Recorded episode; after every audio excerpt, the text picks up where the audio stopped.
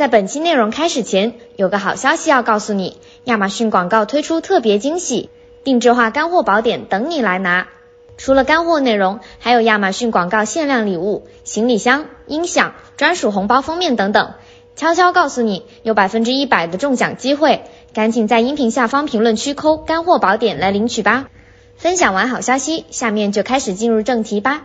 要说起广告效果好不好，产品卖得好不好，直接看曝光量、点击率、ROAS 这些指标就自然明了。但是这些常规指标只能衡量以购买维度顾客的广告效果。那如果还想了解处在认知维度、购买意向维度的顾客，我们可以怎么做呢？我们的品牌对顾客影响有多大呢？顾客在购买同类商品时，第一时间会想起我们的商品吗？顾客将商品放进购物车了，为什么迟迟不付款呢？想要解决这些问题吗？亚马逊新推出的全新衡量解决方案——品牌指标测试版就能帮到你。品牌打造成效终于有数据、有真相了。品牌指标不仅仅能全面了解品牌表现，掌握顾客的实际互动次数，了解你的营销策略如何使顾客达成购买行为，还能精准评估品牌价值，剖析顾客产生复购行为的原因，实时监控竞品数据，通过品牌指标对比同品类、同行业间的表现。我们都知道，每个消费者在下单前的必经之路是认知、考虑、购买。品牌指标可以帮助我们针对这几个购物阶段，优化你的推广和广告活动，以吸引更多消费者，并帮助你更好地打造品牌。比如说，在认知阶段，最重要的当然是提高顾客对品牌和商品组合的认知度。这个时候就可以同时使用商品推广和品牌推广，让品牌在购物搜索结果的顶部获得可见度。在购买意向阶段，需要增加考虑品牌的顾客数量，这个时候可以改为使用商品推广、品牌推广视频广告和展示型推广在营销浏览定向，吸引更多顾客访问商品详情页。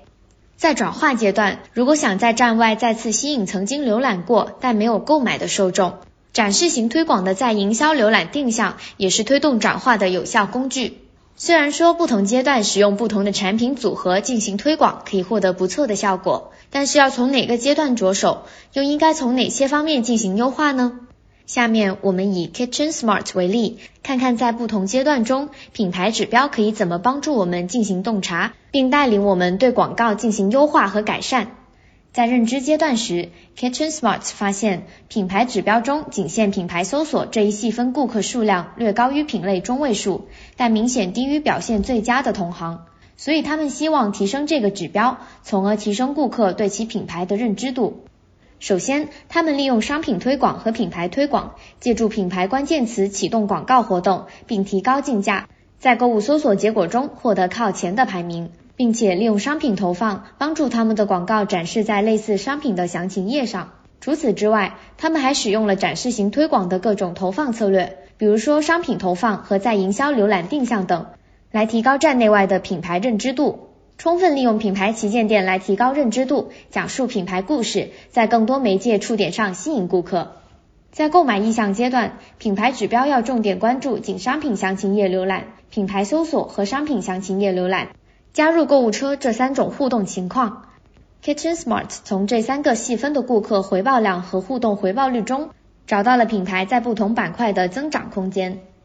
查看仅商品详情页浏览细分时发现，它与表现最佳的同行相比，业绩十分不错。可以保持现有策略，在购物搜索结果的顶部使用带有自定义图片的品牌推广商品及格式，投放展示型推广受众中的兴趣定向和场内客群细分广告活动，以及商品投放带来帮助进行交叉销售。在品牌搜索和商品详情页浏览这个细分中，与表现最佳的同行相比，KitchenSmart 在该细分中仍有增长空间。在这个场景中，他们投放了品牌推广视频和品牌旗舰店，更直接生动地展示商品，提高品牌的可见度，突出显示畅销商品。在查看品牌指标的加入购物车这一细分时，他们也发现该细分仍有增长空间，所以他们改进商品详情页，利用展示型推广在营销浏览定向，继续触达曾经看过类似商品的受众，还使用 Amazon Live 在互动式直播中吸引顾客。进入购买阶段，KitchenSmart 和表现最佳同行的互动回报率做出了对比。根据已购买销售额占比前 10% 的顾客和订购省顾客这一细分指标，发现仍有机会增加这类顾客的规模价值。所以他们改善了品牌旗舰店的结构，针对商品分类创建专用的子页面，并在品牌旗舰店主页上突出显示畅销商品，提高商品可见度，使用了带有加入购物车按钮的可购物图片模块，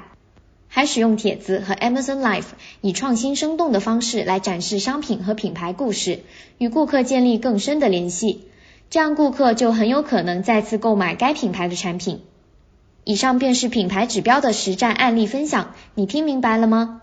最后我们总结一下要点，从品牌指标中洞察优化机会，加上品牌组合投放加持，可以帮助你向前迈进一大步哦。